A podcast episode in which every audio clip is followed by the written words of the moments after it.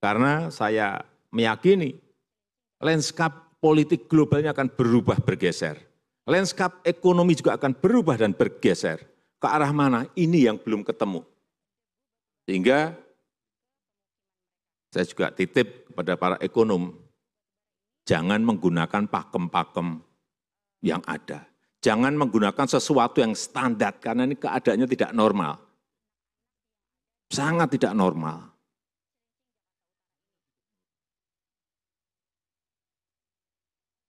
Dibutuhkan pemikiran yang abu nawas, yang kancil-kancil gitu.